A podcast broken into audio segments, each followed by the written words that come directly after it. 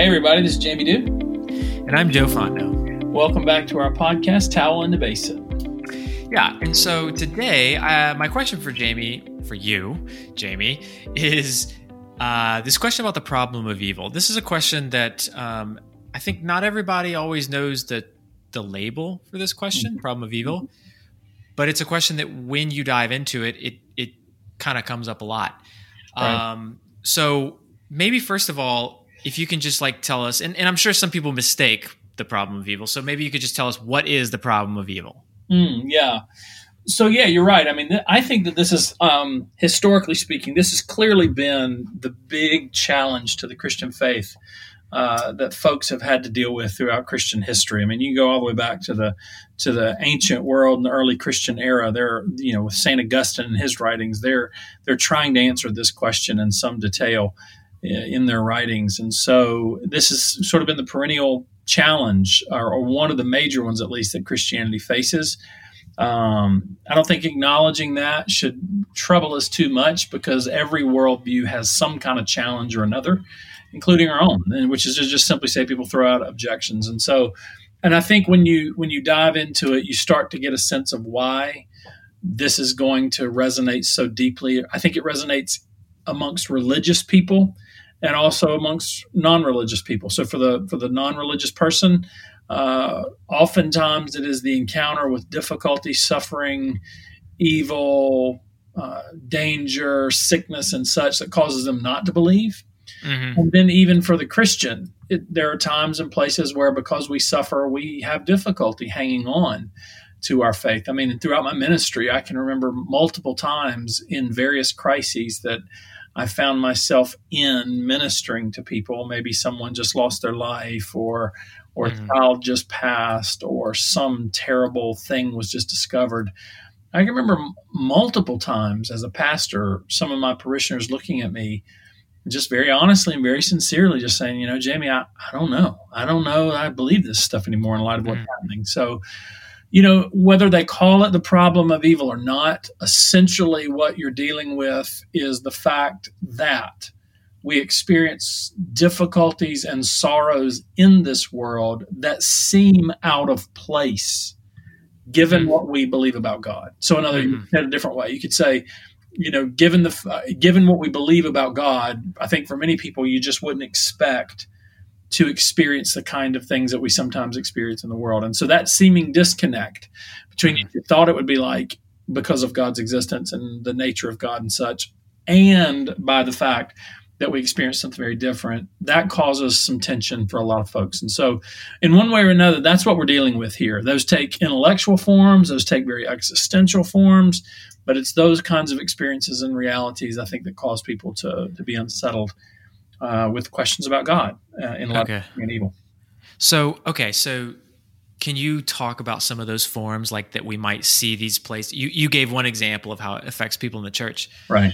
What are some of these other forms that the problem of evil might take? Yeah, so uh, I think let me let me just say this. I think that the kinds of existential struggles that one would experience are the are the real issue here. I'll save that one for last though. Maybe we even do a whole okay. podcast on that one. Okay. Um, but generally speaking, you can point to three major like kinds of struggle where this comes up. There's the first two are more intellectual and philosophical or apologetic, maybe even theological. Mm-hmm. Um, but they they take uh, logical forms, evidential forms, and then even the existential forms. And that existential mm. is talked about in various ways. Okay, so um, so logically speaking, this is definitely more of a philosophical version of the problem that we are going to encounter.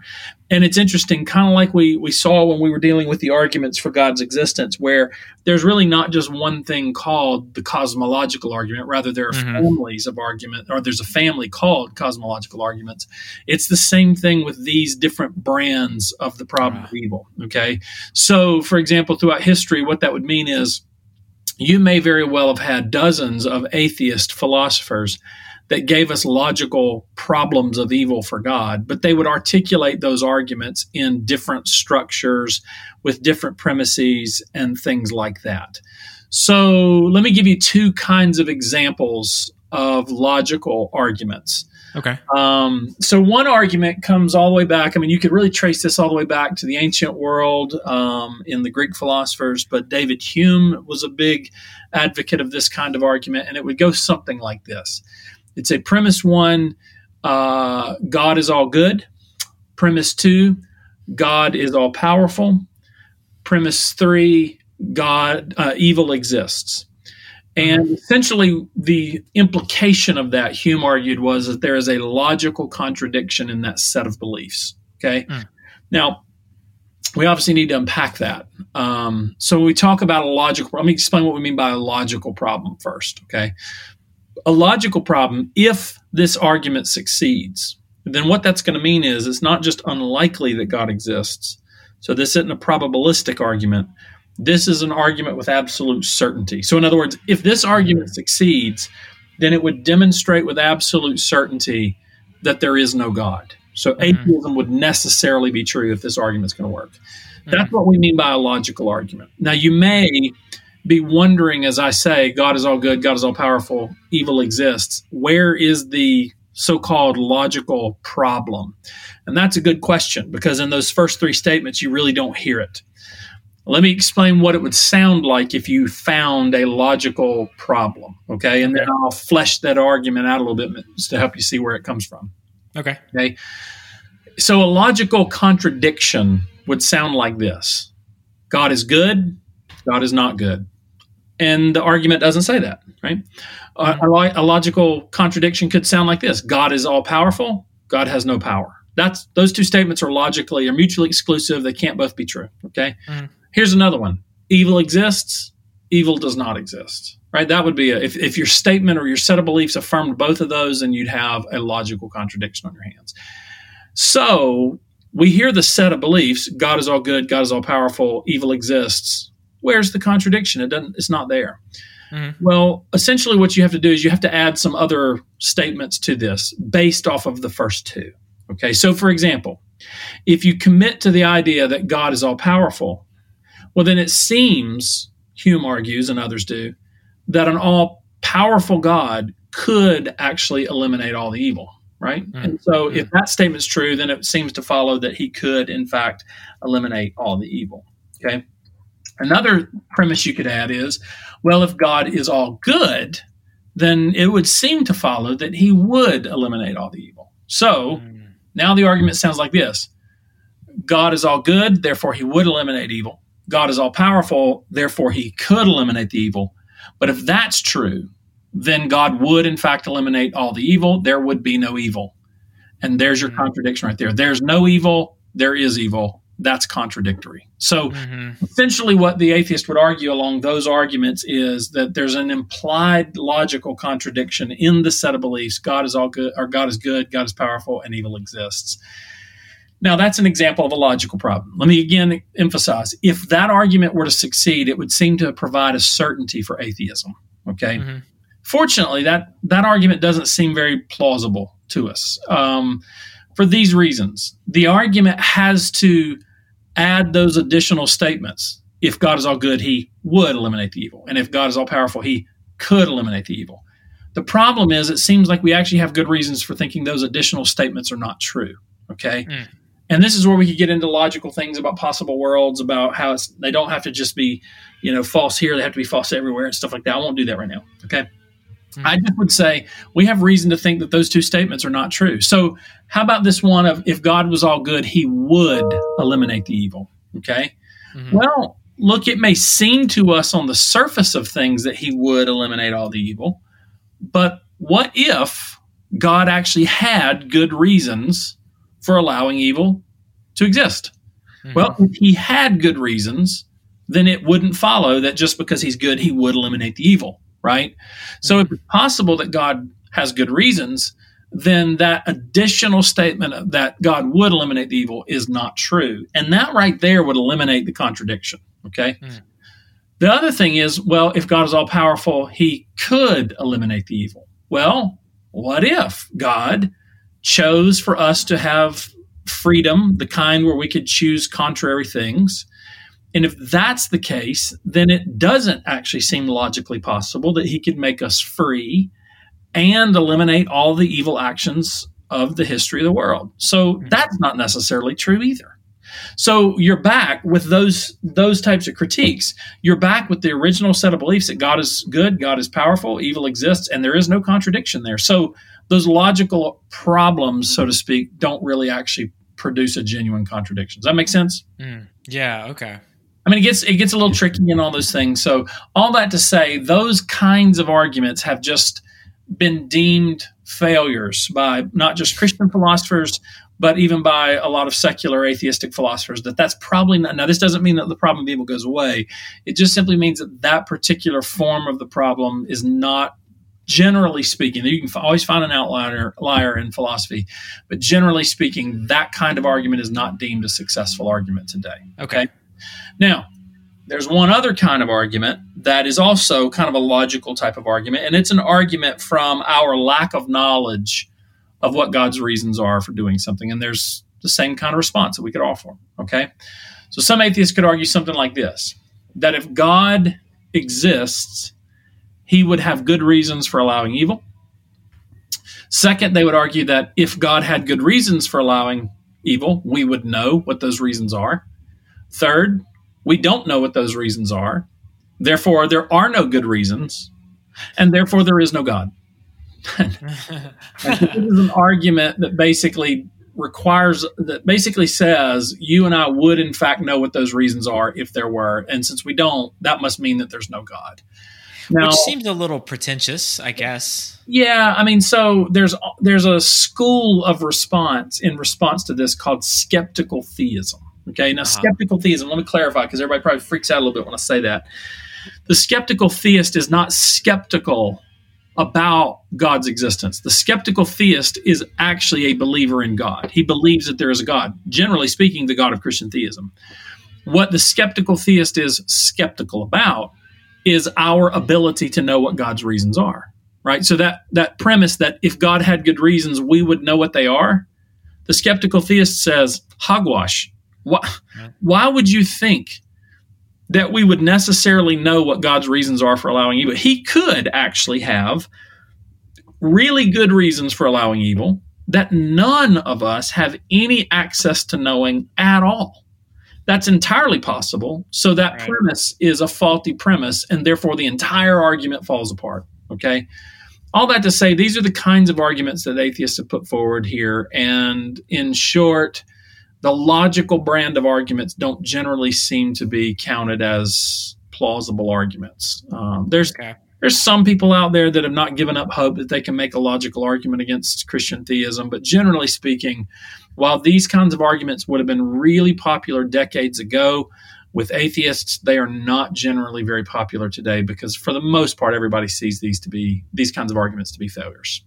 Interesting. So that doesn't mean the problem of evil goes away, though. Just because that, that was my next question. yeah, it doesn't mean that they go away because this particular brand or family of arguments is not seen as being all that successful. By the way, just be on alert though, because not everybody. I mean, you can always find an outlier. There's that is to say, I, I remember years ago when uh, my first book, God and Evil, came out with Chad Meister that we edited. I wrote uh, an article in there on the logical problem of evil, outlining what I just described. And I remember an atheist that reviewed the book. He went through every single chapter and he uh, critiqued our our chapters one by one.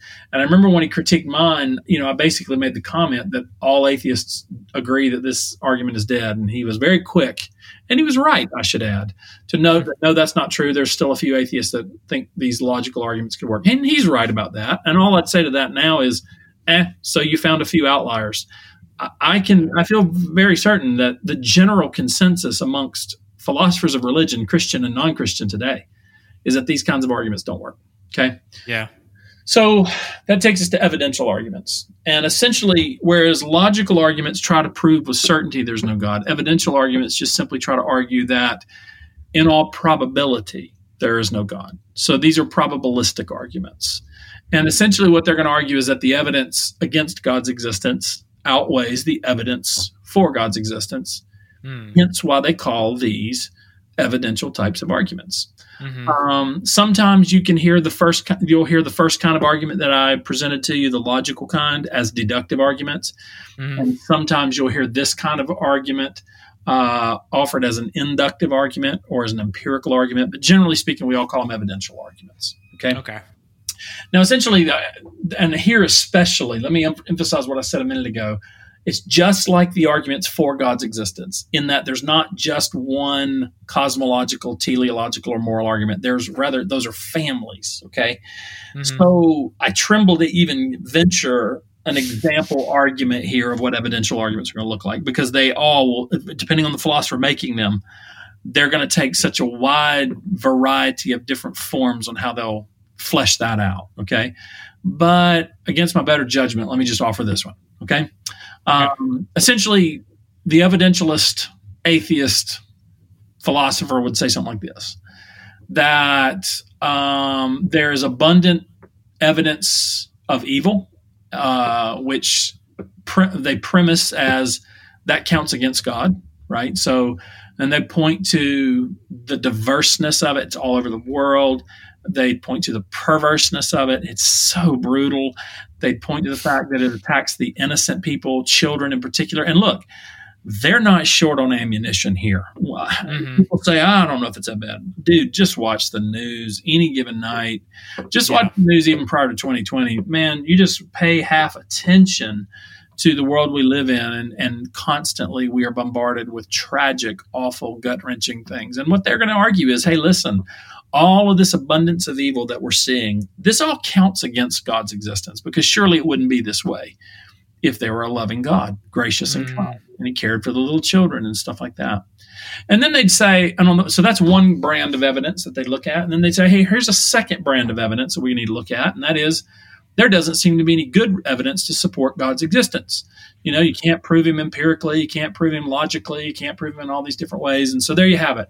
Lots of evidence that counts against God's existence, very little, if any, evidence that counts for God's existence, and therefore, most probably, therefore, uh, most likely, there is no God, is how evidential kinds of arguments are going to essentially work. Okay. Mm-hmm. Now, I think that there's any number of ways that we can respond to that. I think number one, whatever you do, don't deny the perverseness, the intensity, the widespread nature of evil in our world. Don't do that because mm-hmm. it's there, right? Again, they have plenty of ammunition to point to in that. I think the insistence, however, is to make the point that, well, sure, it is that way as you described. Oh, but by the way, it is exactly the way the Bible describes it too. So, in other words, this doesn't seem to surprise Christian theism. In fact, Christian theism seems to anticipate this and account for it in various ways. And so I could argue, I think, therefore, sure, you're right. There is all this evil that you're talking about, but evidently that's not at odds with the very perspective of Christian theism. There's work to do there in defending that further, but that's essentially the, the direction and trajectory I would go in response to that kind of thing. And so it's, it's, it's kind of this idea of saying, if I could say this back to you uh, for this, this latest one, this is not a problem for Christianity because Christianity encompasses it. Christianity explains it, and Christianity essentially the narrative of Christianity overcomes it. Partially, yes. What I would say is actually a second thing as well. I would argue, and again, there's work to be done here philosophically to and theologically to make these points. But what I would argue is, is that a the evil that exists, I'm not denying the evil's there, but A, the evil that exists is consistent with the God of Christian theism, mm. one, and two, is even predicted by the Bible of Christian theism. So, mm. all of that to say, the premise that that whole move to marshal, when they're marshaling all this evidence that supposedly counts against God, the entire move I'm making back in response is to say, no, it actually doesn't count against God because mm-hmm. it's consistent with what he's done and who he is, but it's also consistent with the story of Scripture. That we would have maybe in the next podcast we can get into a Christian account as to why there's evil and suffering in the world. So, yeah. the second the second move that they make to say, well, there's no evidence for God. Now, look, I really don't like to be snarky in response, but man, I must say, hogwash. Look, yeah. you could have pulled that off years ago decades ago when natural theology was seen as being dead in the water and a non-starter yes, you could say things back then of, oh, you can't make any arguments for God's existence. But if, some, if an atheist tries to say that today, that is just we must call foul. That is mm-hmm. incredibly mm-hmm. disingenuous because natural theology and the arguments for God's existence made a, a, roaring comeback in recent decades, as we've talked about in some of our other podcasts. And, and if you're interested in some of those arguments, then go back through some of those other podcasts as just sort of a starting point for where you can go to start thinking those through. But man, today, philosopher theistic philosophers have done phenomenal work over the last few decades in marshaling some very strong arguments that support theistic conclusions. And so I just don't think that they can actually say the evidence is stacked against Christian theism the way they say it is, because it's not. There's mm-hmm. tremendous amounts of evidence that you can point to that supports theism. And so the argument from the evidential arguments I just don't tend to see is uh, there's serious issues that we have to think through. They're varsity level questions, as I like to say, but mm-hmm. I also think there's some varsity level answers to those as yeah. well. And Christianity is yet again proving itself to be far more robust than its critics would like to pretend it is. It's mm-hmm. just more resilient than that because reality itself is on our side. As we've yeah. talked about some of these other podcasts when we talked about arguments for God's existence, there's just too much evidence that that something is out there and or someone is out there. And um, so, anyway, evidentially speaking, I don't know that those arguments are going to be all that successful. Now, let me just say this: those are the two big ways that in apologetics and in philosophy of religion we see arguments from evil being put forward against Christian theism. Mm-hmm. They're important arguments. They should be taken seriously by Christian intellectuals, but I'm convinced that none of these are the actual problem of evil. And I hmm. say that because I don't, I like to say this in every class I teach. Evil is not a problem because you've got a couple nerds in an ivory tower somewhere debating it philosophically. Mm-hmm. Evil is a problem because it jumps up off the street and it punches you in the gut. And yeah. when it does that, it has, for non Christians, and frankly, sometimes even for some Christians, it has the ability to unsettle you and rock you in such a way that you find it very hard to hang on belief in God. And it's, yeah. it's, it's ironic that it does that because that's the very moment that you actually need God the most. Mm. So, um, all that to say, I don't think either the logical or the evidential arguments are really the big problem. I think the real big problem is what I've called earlier the existential argument, or mm. sometimes called re- the religious argument, mm-hmm. um, or the experiential problem. But we need to okay. circle back on another podcast to do that. Well, that sounds good. This has been this has been really helpful uh, to just sort of break down these different sides and see that you know it could feel like it hits you in the gut, like you said, but at the yeah. same time, uh, there's a lot of uh, force on the other side as well. That's right. That's right. All right. Well, thanks, Jamie. Let's yeah, uh, do this again. All righty. Hey, everybody. This is Jamie and Joe again. If you like this podcast, would you leave us a rating and review wherever you listen to podcasts? That helps other people find it. And if you have any questions, we'd love to hear about them. Just go to jamiedew.com slash questions and send them in that way, and we'll take a look at the most frequently asked questions and give them a shot.